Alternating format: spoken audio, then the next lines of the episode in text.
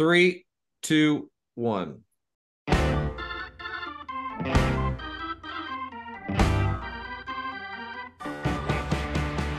him.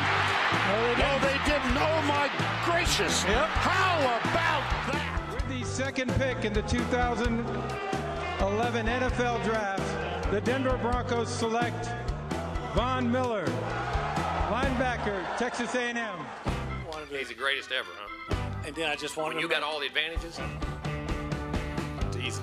Welcome to the Aggie War Pod. I am Mike Craven, senior writer of Dave Campbell's Football, TexasFootball.com, joined as always by former Texas Aggie defensive lineman Jay Arnold. Jay, how you doing? After a week off, we, we took some rest after the spring game, just like the Aggies got healed up. We're, we're back and better than ever. Yep, rested up, got those mental reps, and we are primed and ready to go. It's, uh, it's us versus us. You know, we're just Us versus trying. Yep, we're just we're just trying to get better, you know, week after week. And now we are in uh, the dark days of the off season. Um, some would say the bright days of the off season. You know, everybody needs a little bit of reset button. You know, take a step away from this crazy thing that we call college football that we all love, but maybe have a sick relationship with. You know, May and June uh, feel like the time to really get you know kind of away from it. You know, maybe say hello to your family again. You know, be a father, be a husband, all of those fun things. Um, and then July media days start, and then it's just right back to top 25 polls and preseason rankings and all of that kind of stuff. So uh, here we are. But before we get into like true off-season podcast form, which is what we'll be in over the next couple months, where we just cobble together, you know, content to keep this thing rolling into July. Let's talk about the NFL draft. Uh, three Aggies were taken.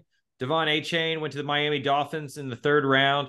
Antonio Johnson went to the Jacksonville Jaguars in the fifth round, and then Jalen Jones, uh, a guy that I've I've watched play for a long time. You know, I remember going to those Cibolo Steele you know, games when when Caden Sterns was a big time recruit and being like, dude, who is that guy over there? That's a tall defensive back. Who's that going to be? He goes to the Indianapolis Colts in the seventh round. It's cool to see him uh, get drafted. Before we start talking about um, you know, the the players and the fits. I was wondering with the Jalen Jones thing, and I've always thought about this.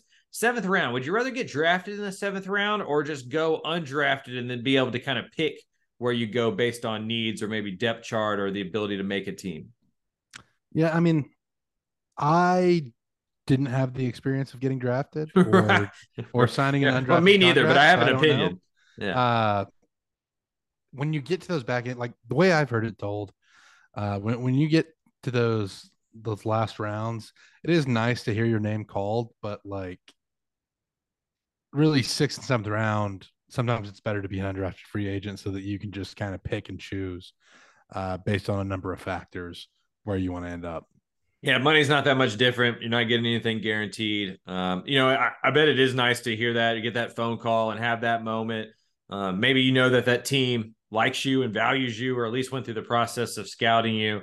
Um, so that that's helpful as well. But yeah, it does feel like the flexibility of being an undrafted free agent is, is the benefit there if you get to the sixth, seventh round.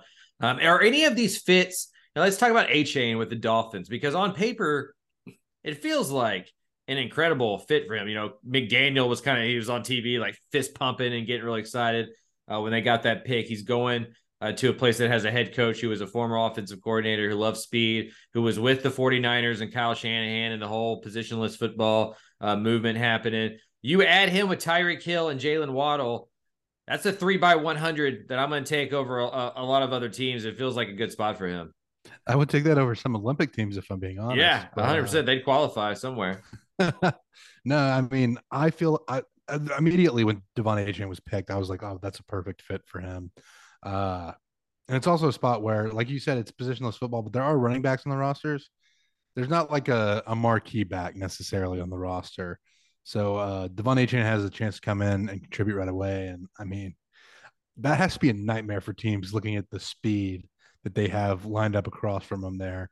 Uh, obviously, you know, there's some questions about the offensive line in Miami, but uh, I think McDaniel does such a good job of uh, getting getting guys in space uh, that you know you get a guy like Tyreek Hill or, or Jaylen Waddle, and now Devon Achane in space, and uh, that's a lot to worry about if you're a defense. Yeah, no doubt at all. Do you think Achane can be a three down lead back in the NFL, or is he going to be kind of a speed player on third down in the passing game in the slot, that kind of stuff? I think he can be. I just I don't think that's how uh, most of the teams probably scouted him. I think uh, really I was impressed this past year with with what De'Von Achane was able to do, getting the hard yards, as you say, uh, doing the stuff in between the tackles and and uh, you know fighting. Though he runs very very hard. He doesn't run like your typical speed guy. Uh, is what I would say to that. But by the same token, he may not be best suited to be your every down back. Uh, and I mean, the same same side of the uh, same kind of line of argument, you don't see a ton of those every down backs anymore in the NFL anyway. That's true. Just because uh, the the way the game is and and what we know about how much of a toll that takes on the the running back position. I mean, there's only a handful of guys that I feel like are are constantly out on the field at the running back position. So I mean, uh, maybe kinda have to best be- it may be best for his longevity if he's not viewed as an every down running back. You know, you can get to that second contract a little healthier than he would if they just came out of the gates giving him 20 carries a, a game. Absolutely. And that's really what it's all about from all my buddies in the NFL that I've talked to is getting to that second contract. Yep, hundred percent. You get to that second contract. Not only are you getting paid a second time, you're getting some real money. You have some flexibility. You also get closer to being pensioned, right? You know, and like where you get healthcare for the rest of your life, and you get a pension for the rest of your life. Um, that's a huge thing uh, for those guys that that leave beat up. I have an uncle who played. He was a journeyman quarterback, Will Furrer, who bounced around, played for the Oilers a little bit when I when I was a kid, and he still has hip this and knee that. You know, he made it eight nine years, never really played much, but he got to that that point. You just got to get to that second contract. That's that is the thing right there. Um, and then I thought, you know, we don't need to talk about Jalen Jones and the Colts. Like that's just going to be about, you know, seeing if he can make the team, get into camp and seeing what he can do there. Antonio Johnson to the fifth round. I'm not an NFL draft nick guy, right? I don't look at all the mock drafts. I don't I don't necessarily care too much about you know what the guys on TV think of these dudes or whatever. And then the whole idea of a reach is always funny to me because it's like according to who? According to your board on your couch, you know that's like you took them too high. Uh, but it felt like Jalen Jones was or, J, or Antonio Johnson was going to be somebody who got picked before the fifth round. Were you surprised he lasted that long? He was always you know one of the better football players on the field in a conference that obviously you know knows something or two about NFL talent. Yeah, and I was very surprised that he fell all the way to the fifth round. Uh, going into the season, you know, I'm not one of those draft uh, experts either. Uh, but going into the season, some of those draft experts that I do know were were predicting Antonio Johnson as possibly as early as the first round, Right. uh, with the talent he had. Uh, obviously, he didn't quite have the season he wanted to have. He dealt with some injuries. Uh, maybe wasn't as good as in coverage as, as teams would have liked to have seen. Uh, you know, it, it seems like A&M played him in the box quite a bit. He was the the big nickel, as it were. But uh, I still think there's so much talent there that Johnson has, and you know, I mean, he has the ability where uh, and a frame at, at six three where he could probably bulk up and play linebacker if he absolutely had to. But I think he just has so much talent that that seeing him fall all the way to the fifth round was kind of a shock. I was expecting him around second or third round. It does feel like that has to be it. If it's not the injuries, then maybe some teams saw some stuff behind the scenes that we're not privy to that worried them about you know his long term ability to stay healthy, or if that injury is going to come back, or if it was fixed or not. Um, to me, it feels like it, it was a it was a bunch of teams saying we don't know if he can be a cover safety. The NFL is becoming a speed league, not a power league. He's more of a linebacker in our eyes, and in in in the world of today's college football, much like running back, linebackers taking a pretty big hit in terms of need or perception. You just don't get that many high draft picks up there unless you're a dynamic pass rusher. Right. And I will say, I mean, coming on blitzes, he was uh he was a pretty good pass rusher. Yes, he was. But Yep. uh it, it's I, again, neither one of us are draft experts, so it's kind of hard to say what these people were thinking as far as uh why Antonio Johnson slipped as much as uh I think we were, we're both in agreement that maybe the fifth round was a little bit further than we thought we'd saw him fall. But uh, you know, he he goes to uh to Jacksonville and it's a, a team that's looking to, you know, kind of make improvements on that defense that was uh, a little bit of an issue for them last year. Obviously, the offense uh, really improved Uh, how bad was the uh, Urban Meyer experiment there in Jacksonville? Oh my gosh. I need to tell you an Urban Meyer story. Probably not on camera. It's not even that bad. It was just at Baylor last year for Baylor TCU. They had kind of a dinner the night before for some media folks and, and different people in town. Big Fox News was there. Meyer was there with like Reggie Bush and stuff. It is the way he holds court. You know, you can just tell this is like a hard guy to really enjoy. And I can see that shtick not playing well with grown men. So I, I absolutely understand uh, how that experiment didn't go uh, very well. But it's amazing that he even got that opportunity, much less was able to screw it up that bad. but yeah, I mean, uh, the Jacksonville Jaguars, obviously the AFC South is in a very good division to begin with, but to go from uh, what was pretty much a disaster season uh, the previous year to, to making the playoffs this this past year, uh, now they're trying to fit some pieces around Trevor Lawrence, and uh, you know, I think Antonio Johnson could have a, a good future there in, in Jacksonville. For sure, for sure, he gets in the right system. I think it's one of those guys we look back on and go, "And wow, that was a steal." And so, you know, Jacksonville's an up and coming team, a really good quarterback. That's that's not a bad spot to be in.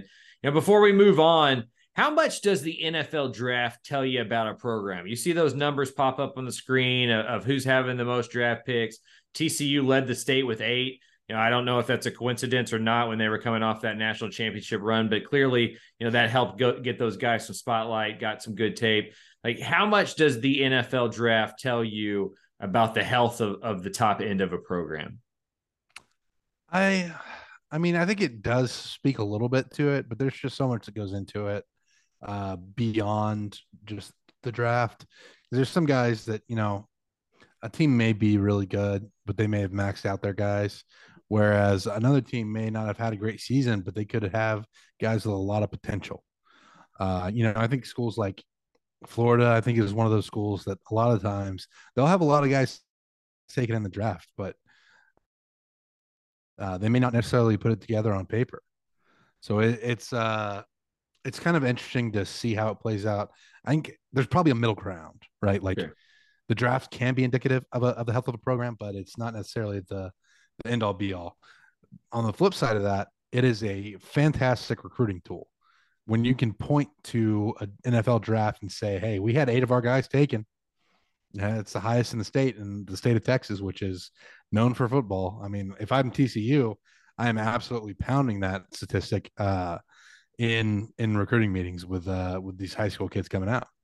To me, it speaks to development you know, maybe it doesn't speak to wins a lot, but like A and M's recruiting alongside all of these giant powers that get listed in, in the top ten of who's producing it, and and the same thing happens at Texas as well, right? Like we we all make fun of the Longhorns for how long it's been since they've had a first round offensive lineman, and Bijan Robinson just broke a streak uh, for a very long time for first round draft picks, and so you know, to me, it it speaks to a lack of development. Jimbo Fisher uh, didn't have a draft pick in the first two rounds again this year. Only had two of those in his tenure since he's been in A and M. Um, I feel like we all can agree that that's going to turn a corner. There, there's so there's so much raw talent on campus uh, that it's going to start getting drafted. But are you worried about how how guys are being developed when they come into campus and then when they leave campus? I think you have to be a little bit worried if you're a Texas A&M fan, just because even if you're not worried about like how it shows up in the draft, you have to worry about how it it, it has affected the past few seasons, uh, and especially with a with a five five win season. Uh, that means that some guys in the in the depth aren't getting developed, or uh, you're not keeping guys in the program, which can be an issue. I mean, you saw Tyree Wilson, who was uh, a former Texas A&M uh, enrollee who transferred to Texas Tech and was taken uh, in the first round in the top ten of the draft. So there's uh there's a few things that go into that development, but by the same token, sometimes NFL teams are also going to take projects, right, that maybe haven't developed fully yet. Uh, one of the best examples recently is a, is a Josh Allen, uh, in that you know he wasn't necessarily the most fine tuned uh, prospect coming out of college. Uh, he still had some development yet to take place, but uh, Buffalo obviously saw something in him, and and there's more development that goes on after you leave college as well. Uh, and I mean, part of that's suggesting to a, a, different game, and you know, and even more of an increase in pace. But uh, it's definitely something that if I'm an A&M fan, yeah, I'm I'm concerned about why NFL teams aren't seeing some of the guys that that A&M has as you know first or second round draft picks. Who's going to be the guy who changes that? If we look at the current roster, and we won't just include people who are eligible for the 2024 draft, just you know, we look at who's on the roster right now. Um, even you know DJ Hicks, we can include Rueben Owens, any of those guys you want to pick.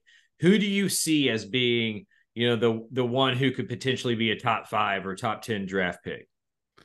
Yeah, I mean, this is there's a lot of talent, uh, so it's tough to kind of narrow it down. Uh, but I think if you zone in on one position group, the likelihood that it's going to be a defensive lineman uh, has to be yeah. probably the highest in my opinion. Yeah. Uh, I'm gonna I'm gonna take my chance on Walter Nolen being the uh, the next first round pick for the Aggies. That's a good one. I was going to go, you know, Shemar Stewart, Shemar Turner, Walter Nolen. I, I do think that defensive line group uh, is the most likely to produce one. Uh, to be a contrarian, just to give a, a, different opinion there, as if we're on one of those ESPN talk show hosts uh, shows. Uh, Evan Stewart feels like you know in modern NFL times where running back or wide receivers are, are, running backs now and they get drafted. This draft was a little interesting. There wasn't it wasn't as much top end wide receiver talent like a Marvin Harrison Jr. though. He's going to be the top five pick, right? Like wide receivers don't you know last on the board as much anymore. Evan Stewart, I feel. Is about to have a big year this year. Going to be one of the players in the state. He could be a guy on the offensive side of the ball. I wonder if any of those offensive because you, you see like Reuben Fatheree puts it all together you know, just like his measurables, you would think that he would be an attractive player. Uh, obviously, Bryce Foster at center, if he comes back healthy, uh, will be an attractive player. I'll see. It'll be interesting if one of those offensive linemen can fulfill their potential and be one of those guys as well. Yeah, and I, I just think that like the interior offensive linemen too just don't tend to be drafted as high as like a tackle would. But like you said, I mean, Reuben Fatheree with those measurables, I mean, that's the kind of guy that NFL teams are going to drool over uh, if he can put it all together. Yeah, former basketball player. He's six eight. You know, his dad's a basketball coach, right? So he's got pretty good feet, kind of a dancing bear there. I uh, just gotta gotta put it all together, be more consistent. That's you know, he's kind of new to football. He he was a late arrival uh, to football, so still figuring it out there. But yeah, it does seem like the the point that's out there about A and M not uh, having a bunch of draft picks lately, I think is a good one. I do think it has something to do with the development on campus. It is a, a data point but also it's going to change. Like next year, there's going to be some draft picks, and then the year after that, A and M has four or five, six guys uh, with a couple big years could be in that first round draft pick conversation. I was in a Fort Worth hotel on Sunday night. That's the story's not going where you're hoping it's going. I was in a Fort Worth hotel on Sunday night uh, eating uh, potbelly sandwich. I don't know where you feel where you land on the subway or on, on the sub sandwich uh, wars. Uh, but Potbelly is up there high for me. Where before we get into this, where where are you on the sub sandwich thing? So I am a uh, a Potbelly and Jersey Mike's guy. Yeah, those are yeah. those are my two go to. We are we are lockstep on our on our sub sandwich preferences. Absolute lockstep there. I I got Potbelly because Jersey Mike's didn't DoorDash and I didn't feel like leaving. So if we did like a tier list, it's like the top tier has to be Jersey Mike's and Potbelly I think you have to throw Which Wich on there below those. Uh, you know, a Jersey Mike's maybe, and or sorry, a Jimmy John's in there. Uh, and then Subway's at the the bottom of the bottom, and RIP Quiznos. Yeah, I also like Firehouse. Firehouse is pretty uh, good. Yeah.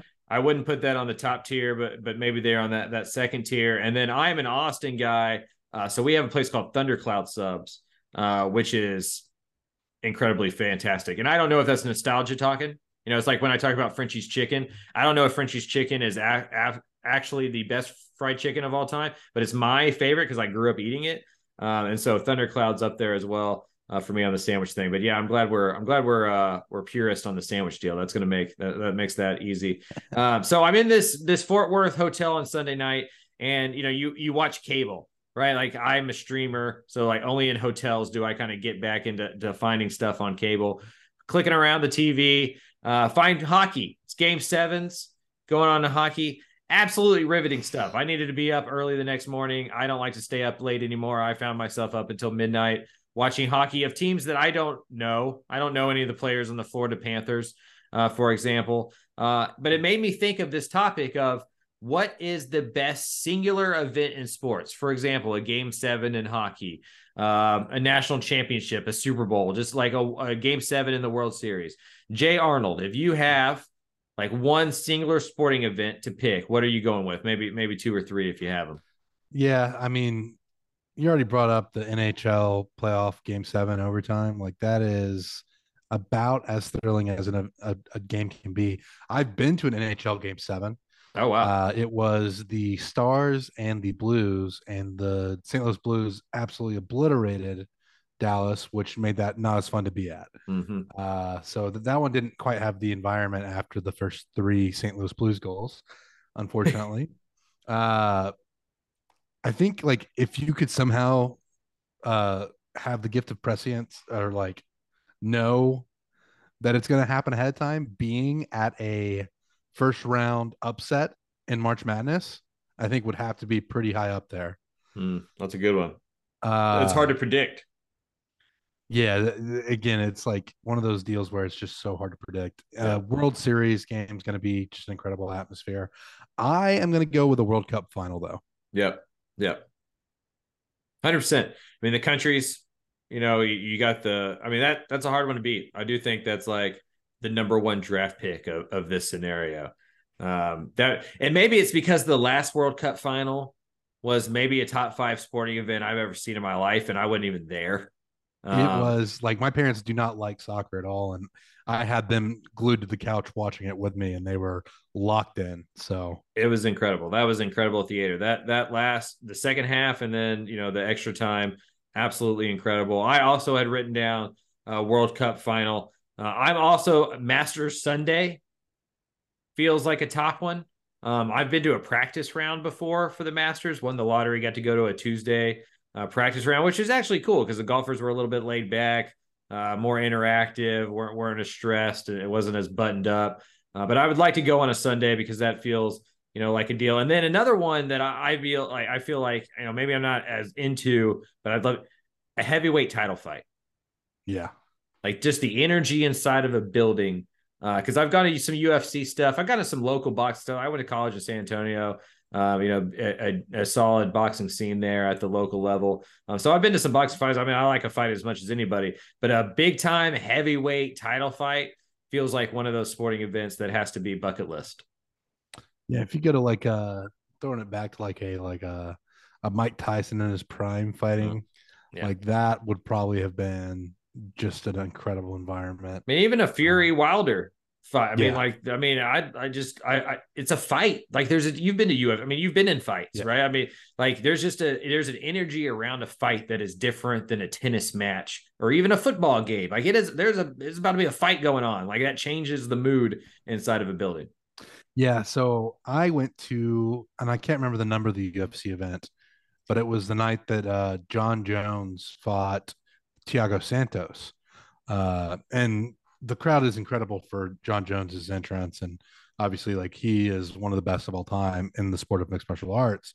But the... earlier, yeah, I mean, I think you could make some arguments, but yeah, he's probably the goat. Uh, well, well, when you're done with your point, I'd like to hear these arguments. yeah, uh, but earlier in that night, the uh, it was Jorge Masvidal and Ben Askren. Oh yeah, if yeah. you have not seen this clip. It's the fastest knockout in UFC record. Yeah. Like, do it's pause this and Google it now. You won't need very long. Incredible flying knee. Uh, that the crowd during like that's as loud of a pop for like a single moment as I've heard in any sport. And I've played at A and M when in 2013 Mike Evans goes for 98 yards and Kyle Field just erupts against right. Alabama. Uh, that that for that moment when when Ben Askren lands that flying knee, or sorry, Jorge Masvidal lands that flying knee on Ben Askren and lands those couple extra punches after uh, that were, according to him, super necessary. Super uh, necessary. Uh, it was just as loud of an environment as I, I've ever been a part of. Yeah. Yeah. I want to go to a Nate Diaz fight. That was always, you know, like like something like that. Anderson Silva, to hear that walk in would have been nice. But yeah, if we could flash back and go to Mike Tyson heavyweight fight back in the day, uh, that would be legendary. But I still think, you know, just going because it, I mean, even the lightweight stuff, like, I mean, the smaller boxers, like, that's big. There was a big boxing bout, you know, the other day uh, with Ryan Garcia and Tank, and, you know, that got a lot of publicity, but it's not the same. It just, it's not the same when it's not, you know, a big time heavyweight fight. Uh, so that's on my bucket list. That's up there. uh, for me. Um, speaking of sports that are bucket list items for us, we had a host on host clash over the weekend. There's been a couple of days to sit and reflect. Um, for anybody who doesn't watch the English Premier League, Jay Arnold is a uh, Tottenham Spurs fan. Uh, I am a Liverpool fan. Uh, we don't do video, but if we did, it's right behind my left shoulder. I have I have a scarf behind me at all times. Uh, Liverpool won four to three in an absolute bananas of a, of a soccer match. It was up three nothing.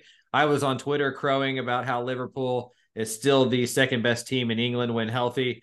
Uh, just in time for Tottenham to come back all the way uh, to tie it at three three uh, in the 93rd minute. By the way, ties it at three three just in time for Diogo Jota, the best player from Portugal. You can't tell me otherwise.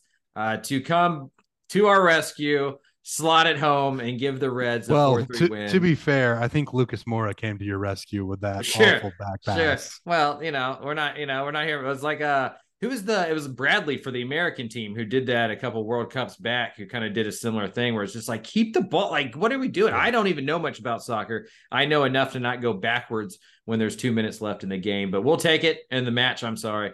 We'll take it. We needed those points. Uh, we're creeping up towards a Europa League spot, which is weird for Liverpool to be competing for.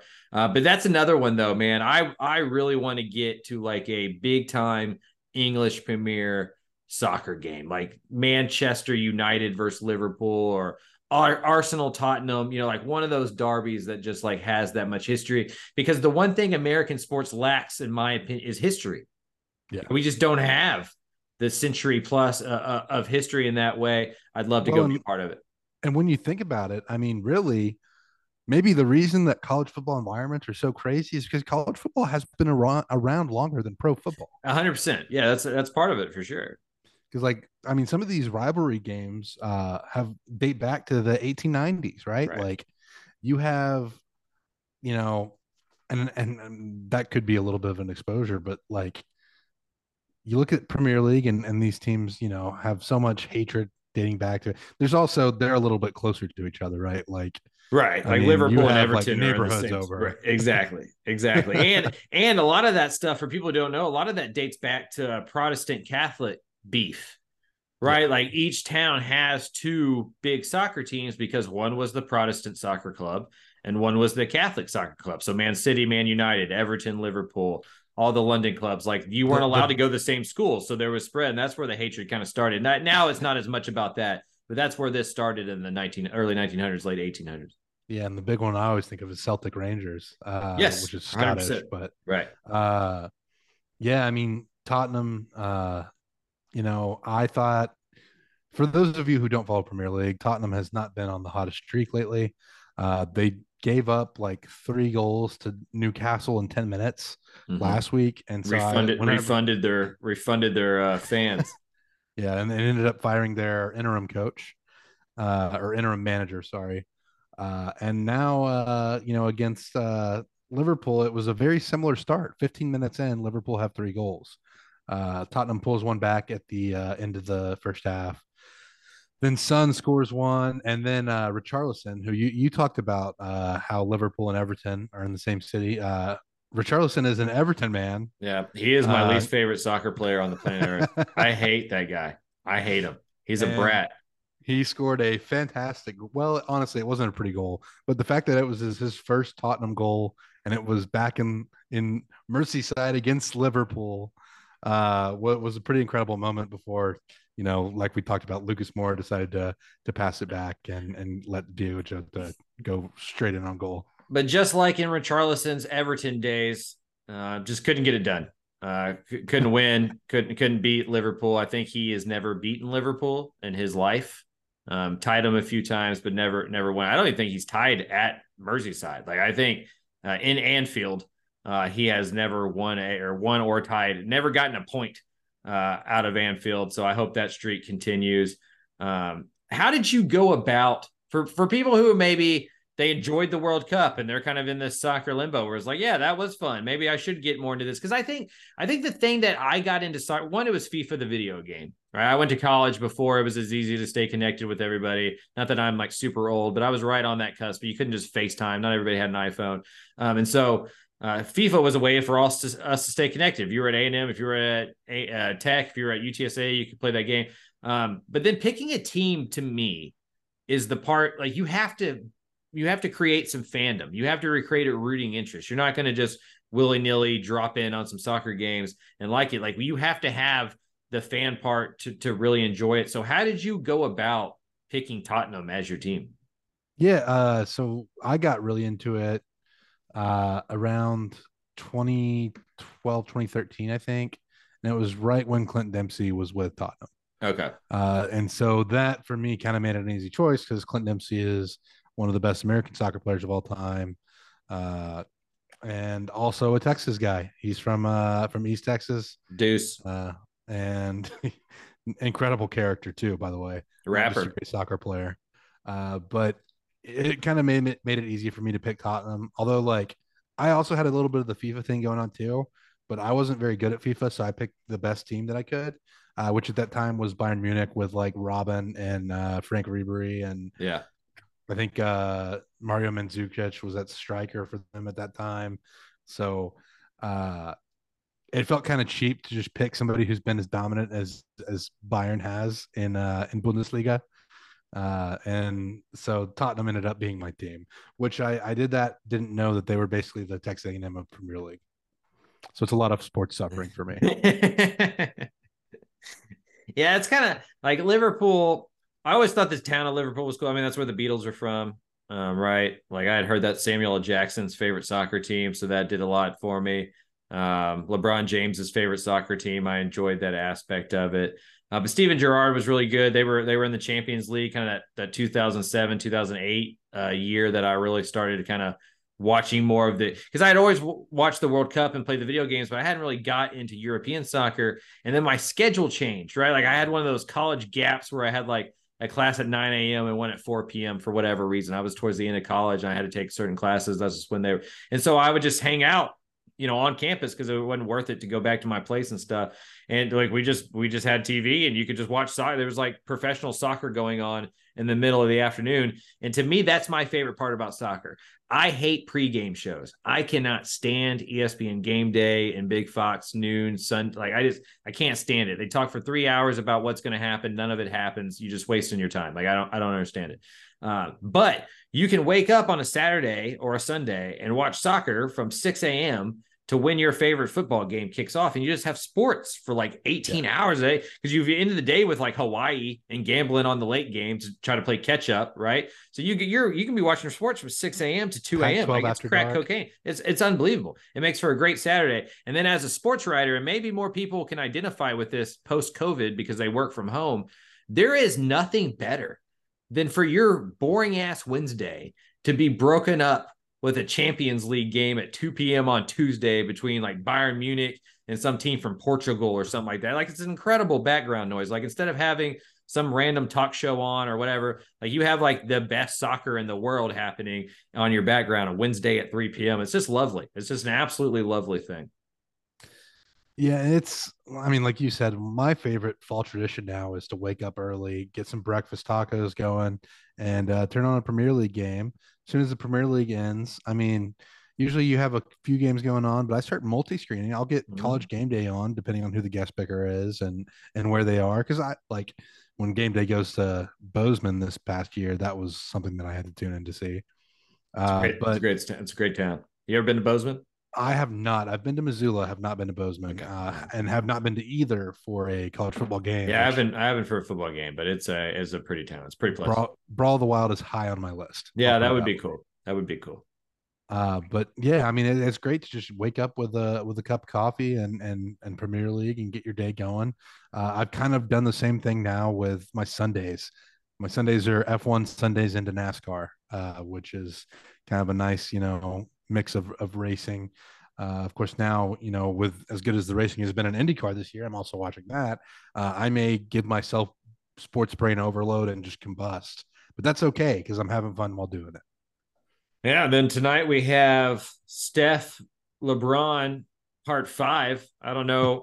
I mean, we talked about college basketball. Do you do you break that for NBA basketball? are you also not much of a basketball fan at all?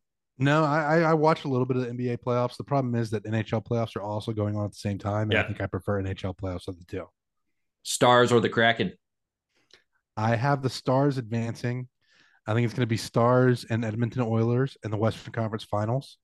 Uh, and then over in the East, I mean, the Leafs finally broke the curse, got out of the first round, but now they have the Panthers. Uh, by the way, Miami this weekend is going to be an absolute shit show. Oh, just my worst nightmare. Like honestly, you could not pay me enough to go through what you're about to talk about. Yep. Uh, so you have Formula One Grand Prix is at the Hard Rock, is kind of where they have that set up. Uh, the Florida Panthers in Miami are going to be hosting playoff hockey, and the Miami Heat and the NBA playoffs are going to be hosting playoff basketball. So, uh, I mean, you can only imagine what's going to be going on in Miami this weekend, uh, along with the fact that it's also Miami. right, right. And then it just exists as Miami uh, over the weekend. Like, do you know how much Uber rides are going to cost? Oh, it, it's going to be absolute madness. And I think there's also, I could be wrong on this. I think the Yankees are down there this weekend, which uh there's a big like New York export Yeah, there. hundred percent. Uh they I may be wrong on that. They may be in Tampa. But uh I mean it, it's just uh it's going to be hectic.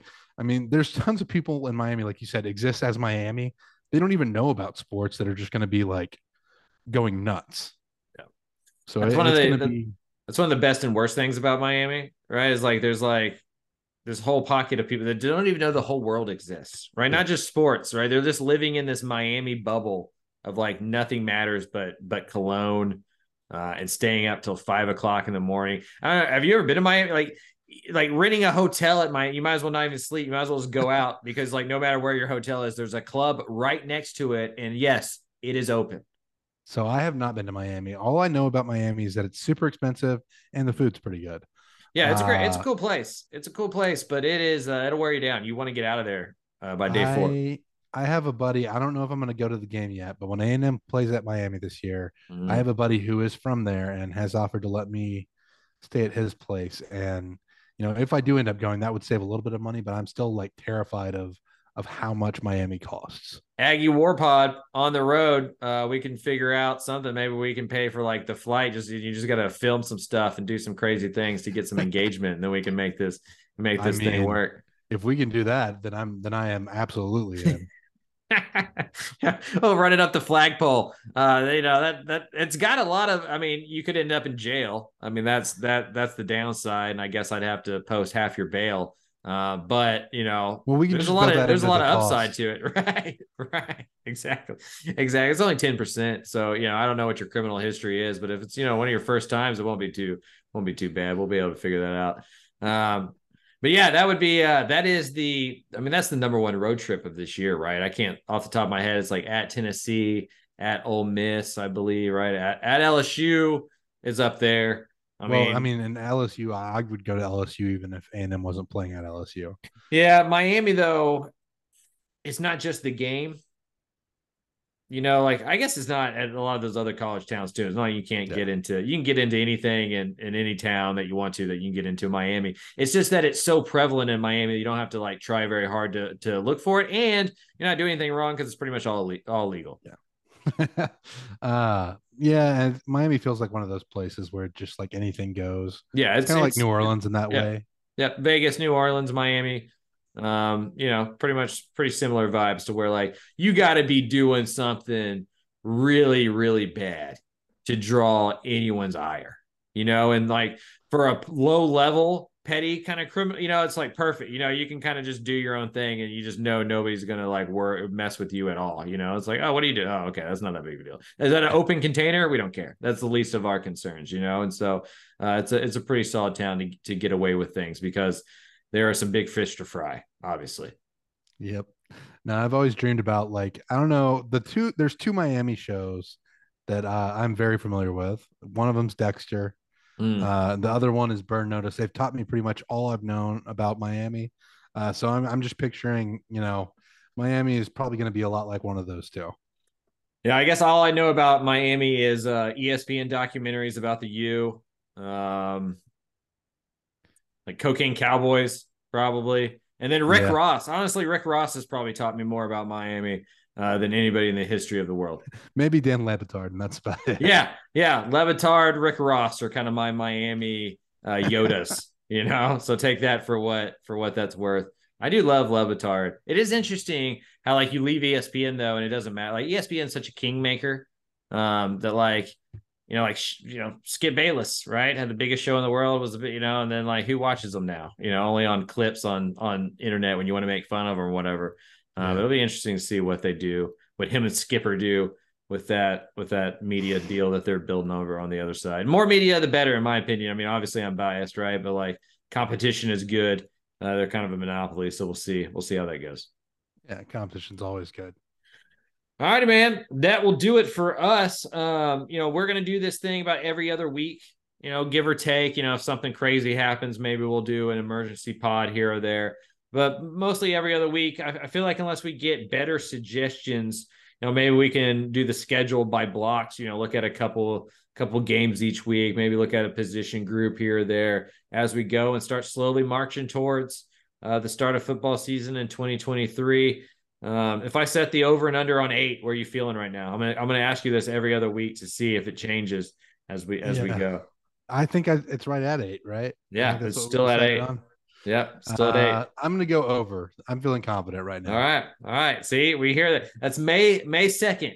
We're recording this. It'll be interesting to see if you climb up to ten or if you're down to seven.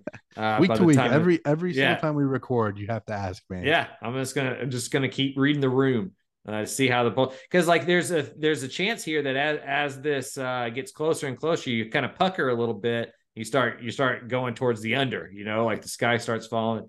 Or we could lean straight into the Kool Aid and you're going like 10, 11. You know, you're going to be LSU national from last year. And it could happen. Who else? I mean, blue chip ratio, you know, you're going to be top 10. So we'll figure that out. All right. Jay Arnold, Mike Graham and Dave Campbell's Texas Football Republican Football Podcast Network. Please rate, subscribe, all that kind of stuff. And we will talk to you in two weeks.